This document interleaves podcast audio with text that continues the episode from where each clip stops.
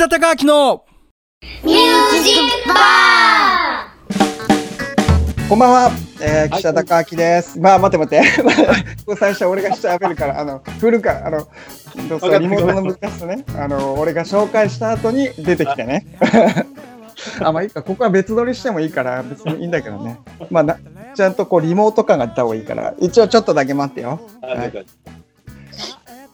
こんばんは、岸田隆明です。えっ、と、今回はですね、えーと初の試みということで、えっ、と、リモートでの、えー、とラジオ収録を今行おうとしております。えっ、とですね、出会ってからもだいぶ長い時間が経ちますが、今回は、えっ、と、香川県、え直島からですね、えー素敵なゲストの方、今回来ていただいております。では早速ご紹介をしたいと思います。え香川県直島、え在住の、え実業家幸三さんです。こんばんは。はいはい、こんばんは。木下幸三です。よろしくお願いしまやす。硬いな。硬いな。まあまあね。まあまあまあ。そうね。ちょっとあの今日今回あのまあリモートでのラジオ収録って初めてなので、まあはい若干ちょっとこうノノイズ的なのとかえっ、と遅延が少し発生する可能性があるかもしれないんですが、そこも踏まえてですね、ちょっと離れた距離ででもこうやって話せるってまたやっぱりねネットの発達のおかげというのか。ねいいなと思いながら今日はちょっとですねで早速もうあの構造さんっていうとはい。なんだろうなもうすごいなっていうのがちょっとたくさんあるのでまずはえっと、だいぶ遡った話からちょっと最初始めたいと思うんですがそうですね幸三さんまずは、はいえっと、ハワイに留学ってあれはいつの時時期でしたっけ？ハワイはね、僕、うん10 16歳。16歳の時にはい16歳から？16歳から18歳まで。18歳まで。そう19歳手前ぐらいかな。あーえっと、それは高校をまるまる向こうで、えっと、入学して卒業したって感じ？そうそう。えっとね、学校、日本の学校行ってたんですけど、行ってたんやけど、あのー、ドロップアウトしてハワイに行って、うんうん3、三年半向こうで高校に行きました。ああドロップアウトっていうのはなんかあの自分の中で日本の学校が合わなかったのがきっかけなのかそれとも何かあのハワイ来いよっていうなんか話があったのかどういう流れであじゃあ行こうってなったの？あーなんかね、高校1年生の時に夏休みに親がハワイに連れて行って、連れて行ってくれるというか、行かしてくれたのね。うんうんそれで、まあ、あの、親の友達がハワイに行ってて、うんうんうん。そこの家に1週間ほどお世話になったの。うんうん。で、その時に、それで帰ってきて、日本に帰ってきて、うん。片付けをしてたら親父が部屋に入ってきて、うん。お帰りって言うから、ただいまって言ったの。うん。そしたら、親父が、その次の言葉が、ハワイに行くかって言われて、へえ。今帰ってきたとこやで、みたいな。うんうん。それあのハワイに行ったのは一人で？家族で？一人で行ったの。へえそれもまたすごいね。うん。それまではうん。そうそう。それで？親父が、その知り合いから僕俺がハワイに行っとる間に連絡があって、うん。なんか、楽しそうにしとるから、うん。面倒見てあげるよみたいな話になったらしいんですえそれでハワイに行く。なるほど。行きました。うん、えー、じゃあ多分あのその親族にあたる人かな？そのハワイの人がが、えー、とハワイでのその様子を見ててあこれハワイ合ってるっていう話でよくでもその人たちもおいでよって感じだったんだね。そうね、なんかすごいね、今から考えると。うん、だってもちろんあの生活もそこでってことだもんね。そこの家でホームステイっていうか。そうだよね。うんへえじゃあ3年以上そこでじゃあ過ごしながらで英語は、えー、と結構向こうでこう習得ができて日常会話困らないぐらいはっていう感じだったのね。英語はね、本当に全然習得できず、うんうんうんうん。でもまあ、一通りその日常会話ぐらいはね、あの、うん話せるようにはなったかなっていう。うーん。じゃあ向こうで3年ちょっと得て帰ってきてでえっ、と、高校卒業した後は何をしてたの？高校卒業した後はね、うん。実は実家があの呉服屋さんで、うんうん親父がもうずっとその商売をやってたの。うん。うんそれで親父の手伝いがてら、そのうん。呉服の勉強しつつ、うん。呉服屋さんをやってました。えー、あじゃあそこを家をこう手伝いながら、えーで、えーまあ、仕事っていうのに就きながら、うんうん、で、えっと、一回あの、えトラックでも働いてるっていう話を多分聞いた覚えがあるんだけど、それはその後っていうこと？その後ね、うーん服。屋さんで3年ほど働いて、うん。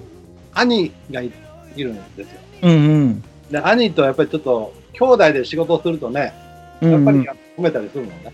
んうんうん。で、まあ3年ぐらいで辞めて、うん。それからトラックに乗りましたね。の乗って、で、トラックをした後に、えっ、と、まあちょっと、まあ30分番組だからね、少し端折るとこもあるけど、はいえっ、と、その後に、多分バイトで直島なんだよね。そうそうそうそうね、えっ、と、そのトラックからもすぐ直島だったの？そう。トラックの、トラックはでも10年以上したかな。ああ、じゃあ結構長くやっていそう長くて、やってて、うん。その後直島だね。じゃあトラック自体はなんかこう辞めるきっかけがあって直島だったの？その直島にたどり着いたのがなんでだろうっていうのが。直島はね、なんかうん友達、先輩に紹介されて、昔に。んうんで、行ってみろって言われて、うんしばらく行けてなかったんやけど、うんうんある時行くと、めちゃくちゃこう、なんていうかな、空気があったのよ。もう1回目から。そう、1回目に。うんうんうんそれか、ら、まあトラックの仕事をしながら、うん、毎月ぐらい行ってた。へえまあでもそこねちょっと話は聞いてるからだけど結構最初に行った時から最初はあの何人かで行ったんだったよね確か。そう、最初はね一、番最初はね。そうそうそうそう、友達4人で行ったんかな。うんうんよく行ってたラーメン屋の店主と、うん。うんそこのアルバイトの人たちと4人で行った。うーんであの何人かで行った中でハマったのが幸三さんで他はそうでもなかったみたいな話だあった。他はそうでもなかったね。ね幸うん三さんだけなんか知らないけど毎月一人でも行くようになってそうそで、えっと、もうじゃあそこで働くってなってバイトをトラック辞めて、でうん最初は直島でアルバイトでうん飲食店で働き始めう。たであってね。込みでね、踏み込みでやってました。うんうんうん、で、あのここからあのその、まあ、バイトだとあの、うあんまりこれこ幸三さんから喋ってもらった方がいいか。えっ、とまあアルバイトだとねなかなかあのなんだろう、えー、と直接的じゃないっていうのかな。その感覚から自分でお店を持たなきゃっていう気持ちになったってことだったよね。そうそう。でそこから、えー、とお金がいくら、いくら手元にあったんだっけ？お金はね、バイト、バイトを始めてからってこと？お店をあいや始めておお店を始めるときに持っていた金額が、始めるときはね、うん、えっと、銀行に通帳に20万円あった。おーおーおーでもそれにはうん。生活費がかかってくるので、丸々使えるわけではなかった。じゃあそこのお店を始めるお店を建てるために使える金額がその中からいくらだったの？多分8万円ぐらいだった。8万円ぐらい。12万円は生活費に回さなきゃいけないからそうそうそう。8万円を持ってお店を自分で始めようと。で最初に、えーとお店を始めた場所がもう今の、えー、とマイマイだった。今の前々だったね。あもうあそこでじゃあ、えっとそこから、えっと海に流れ着いている流木を拾ってきてはであってる？そうそうそうそう。それを拾ってきて でお店をちょっとずつその流木で建てながら8万円をちょびちょび使いながら、えーできたのがあの直島バーガー、そう、ね、で、マイマイマイうん、あの、もうちょっと話があるんやけど、うんうんうん。あの、8万円でやっぱりどうにもならなかったのね。うんうんそれで、友達、岡山の友達が、うん。土方をやってたんです。うんうんそれで、そこにバイトに行こう、バイトにおいでって言われて、うん。そこにバイトにな、えっと1年ぐらい行って、うんうんうんで、お金貯まるかなと思っても貯まらんかったんだけど、うん。そこの友達が社長なんやけど、下請けの社長なのね、友達は。うんうんで元請けの社長さんが、俺の働きを見て、うん。そして俺の夢を、は直島でお店を出すという夢を聞きつけて、うんうんいくらいるんやと、うんうん貸してやるっていう、うんうん。あの、50万借りたの。その時にね、うん。そうそうそう。それでやっとお店らしいものがなんとか立ったんだけど、うん。開、えっと、開業日、こうん。の初めてオープンする日に、オープンするときに。あの、そのお金全部使い果たして、岸田隆明の。ミュージッ札幌シティ FM 岸田隆明のミュージックバーは EWA アマチュアプロレスの提供でお送りします。EWA アマチュアプロレス。私たちは札幌で活動しているアマチュアプロレスの団体です。札幌近郊の地区センターの体育館や屋外の祭りイベントで興行を行っているプロレスが大好きな高校生から社会人のグループです。観戦は無料。目の前で戦う選手を一緒に応援してみませんか？また地域や会社お店のイベントに私たち EWA を呼んでいただければ楽しくて激しい興行をお届けできます。もちろん一緒に試合に出てみたい選手や興行の時にリングアナウンサーなどをやってみたいスタッフもいつでも募集しています。詳しくは Twitter EWA アマチュアプロレスで検索。YouTube の EWA アマチュアプロレス公式チャンネルもチェックしてね。岸田隆明のミュージックバもう多分長くなってるけど、その間にちょっと無理だなとかやめようかなっていうタイミングはなかったの？いや実はもう1年目、2年目、3年目ぐらいまでは、うん。本当にこれ続くの無理かなと思ってたんようんうんもうあの、観光地なので、うん。うん。気候がいい時はお客さん来るんだけど、冬はね。来ないのね。うん。で、そうそうじゃあやっぱりその、まあ観光地っていうことで、人が来る観光シーズンはいいけど、そうじゃない時がやっぱりちょっと厳しくて、多分これ、今でもそんなに変わってない部分多少あるよね。うんやっぱり冬は厳しいんやけど、うん、うん。あの、当時に比べると、うん。あのインバウンドのお客さん、外国人がすごく増えたんああ、うんうんうん。で、冬も、その、外国人のお客さんが結構来るので、うん。あの、昔ほどではなくなった。うーん。あ、じゃあ冬になっても、えっと、前みたいに人が全くいないみたいな感じではないと。は、ではない。もう一つちょっと小田さんに聞きたいのが、最初、はいあの、もちろん、マイマイ、直島バーガーっていうのから、今、うん全部で多分4店舗やってるのかな？はいはい。うん。で、えっ、と、もう、の経営者、実業家になったわけだけど、あのーなんかこう、構造さんの中で、こうお店、例えば新しくこう展開をしたいとか、こう広げていきたいみたいな、それは前からこう、野望としてあったの？それともいつの間にかこう増えていった感じだったの？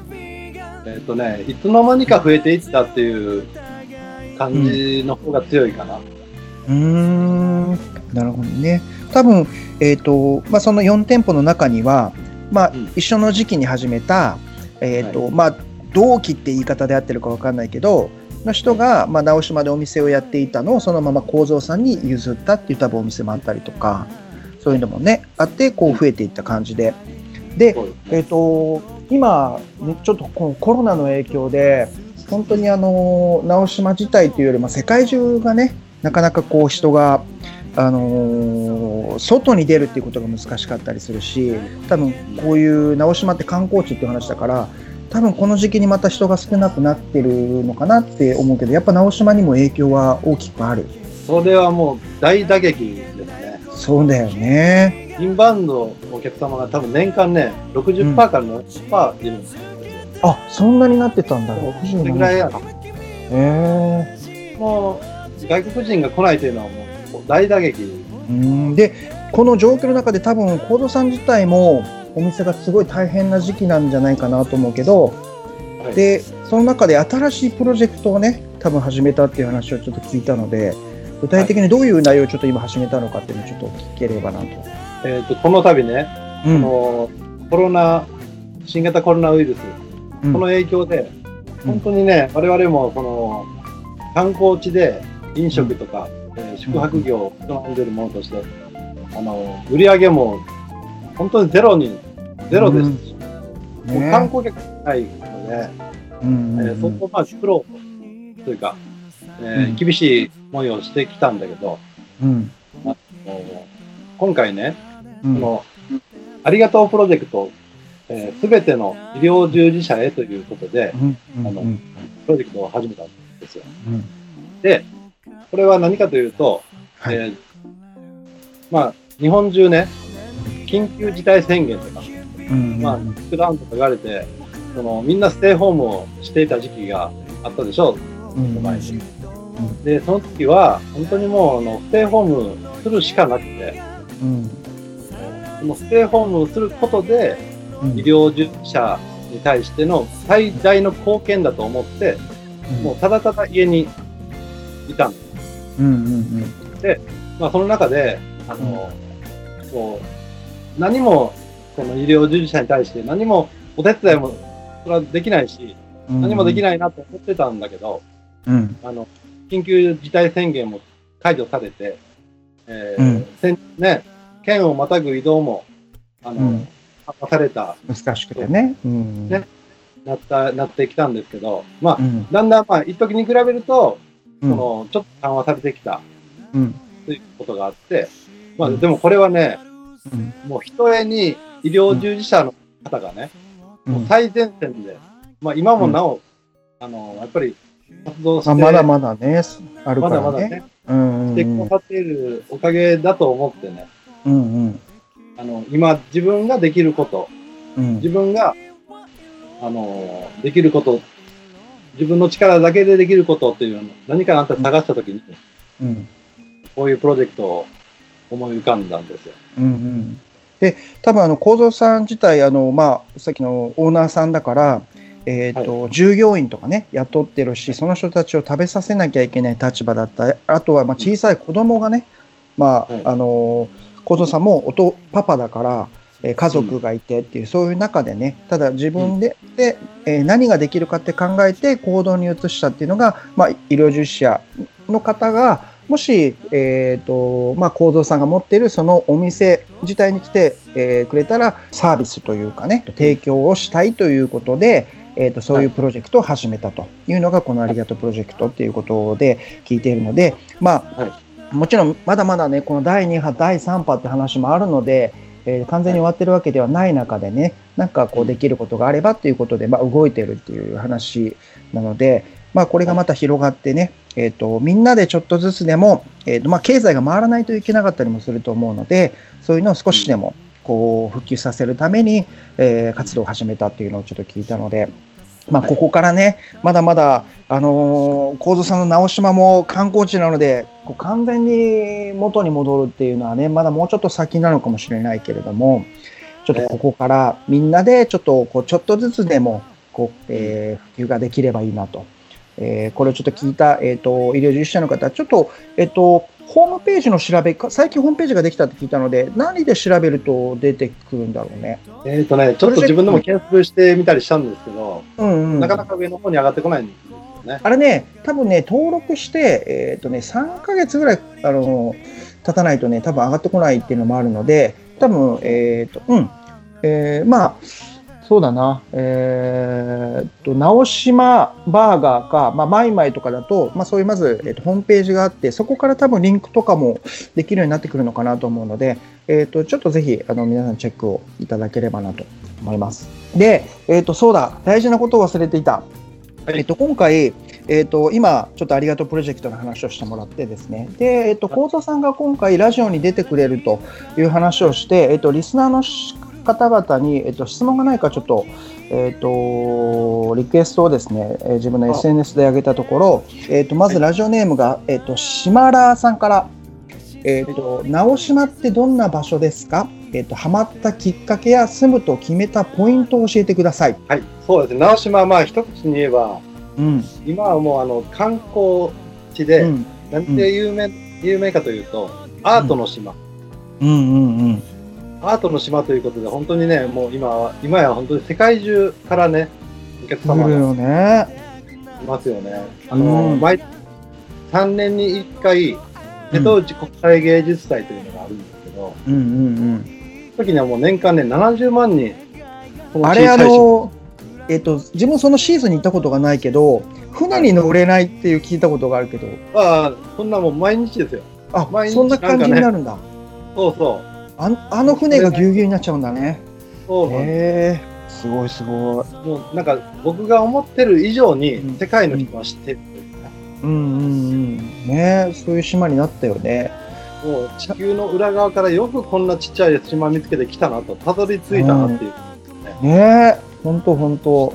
なんか自分もあの直島に行くと本当にあの世界中の人と知り合えるきっかけも何何度もあったのもあるし、ね、なんかそのもともと、えっと、瀬戸内海って、えっとまあ、ち小さな島があって何回かアートの島にっていうか観光地にしようとしたけどうまくいかなかったり、えーっていう歴史を持ってるその瀬戸内海っていうのがある中でこの直島とかあとは手島とかね小豆島とかその辺がこうバッと世界中から注目されるような場所になってきたっていうのはまたこう面白いなって思ったりもして根付いたよねきちんとね、うん。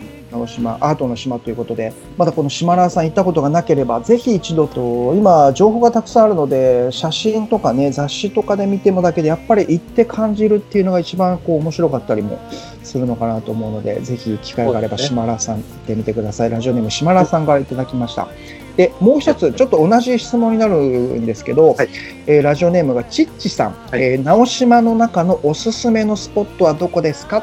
っていうことで。そうだ全部まだお店の名前言ってないので幸三さんのそのお店自体多分ね、えっと直島バーガーって全部がバーガーのお店じゃないんで、えっとどういうお店を今やってるかちょっと話してもらっていいですか？あ僕の店ですか？うんうんうん。僕の店はね、今あの、まあ、名前がマイマイっていうお店。うん。これは直島バーガー、あの有名なうん直島バーガあの有名な直島バーガーね。ー、はい、元祖直島バーガーね。うんうんうん。もう直島に来ると、直島バーガー食べなかったら何しに来たんだって言われるぐらい。ぐらいね。でもはい またそれも根付いたよね。だいぶ根付きましたね。うん。まあ直島バーガーがまず一つと。はい。うん。それと、うん。えっ、と、直島ご飯エビスカモ。う。んうんうん。これは和食の、まあ、レストランというか、居酒屋のような、うん。まあ、主に夕食を食べていただきたいなというお店ですね。うん意外にあれなんだよね、えっと、日本酒だったか焼酎だったかそういうあのビールとかだけじゃなくて、えっと直島の中では珍しく、えっとまあ、複数のお酒の種類がまた楽しめる場所でもあるっていうねとこところだまあね。日本酒がちょっとね、こだわって、あの、うん。その香川県の近県のあのうん。名手と呼ばれるお酒をオーナーがそんなにお酒が飲めないのにっていうね。美味しいお酒だけは揃うっていうね。面白いけどはい、はい、3つ目は？3つ目がね、最近これはできたんですけど、石バーっていう、うんうんうん。ババーと、まあ、昼間はね、タコスを、うん。昼間はタコスと、まあ、ドリンクぐらいで、夜はあのちょっとこじんまりとしてバーをやってる。またこのお酒が飲めない人がバーをやるっていうね。まあでもまあもともとこの石バーっていうのがあの、まあ、共通のというかそのさっき言ってた同期のっていうね。同じ時期にお店をはみ始めた人がもともと持っていたものを、えーとまあ、ちょっと引き継いだような感じではあるのかな？石バーねここもなんかしょっちゅう行ってたな あ石バーね飲み行ってたなで、ねヘベレケが出ましたね、岸は。やってたね。あの時ひどかったね。ウォッカとかね、なんか知らないけど、今だったら絶対飲めないけど、テキーラ、ウォッカとかみんなで一気してガンガン行ってたのな。いつもフラフラになってましたクラよね。クラなってたね。あれすごかったよな。なんか大変だった。な誰が一番最初に上ってなるかみたいな、そういうのやってた。楽しくて、なんかひどい時月にね、俺3回ぐらい行ったことがあって、ああれ今月3回目じゃねこれっていうぐらい東京からだよしかも よく行ってたなと思って だんだんキッシーの扱いが存在になってきてね、こそうそうそうそうそう雑だったな 最後の辺雑だったな。まあまあありがたかったけどね。そうそう石場ね。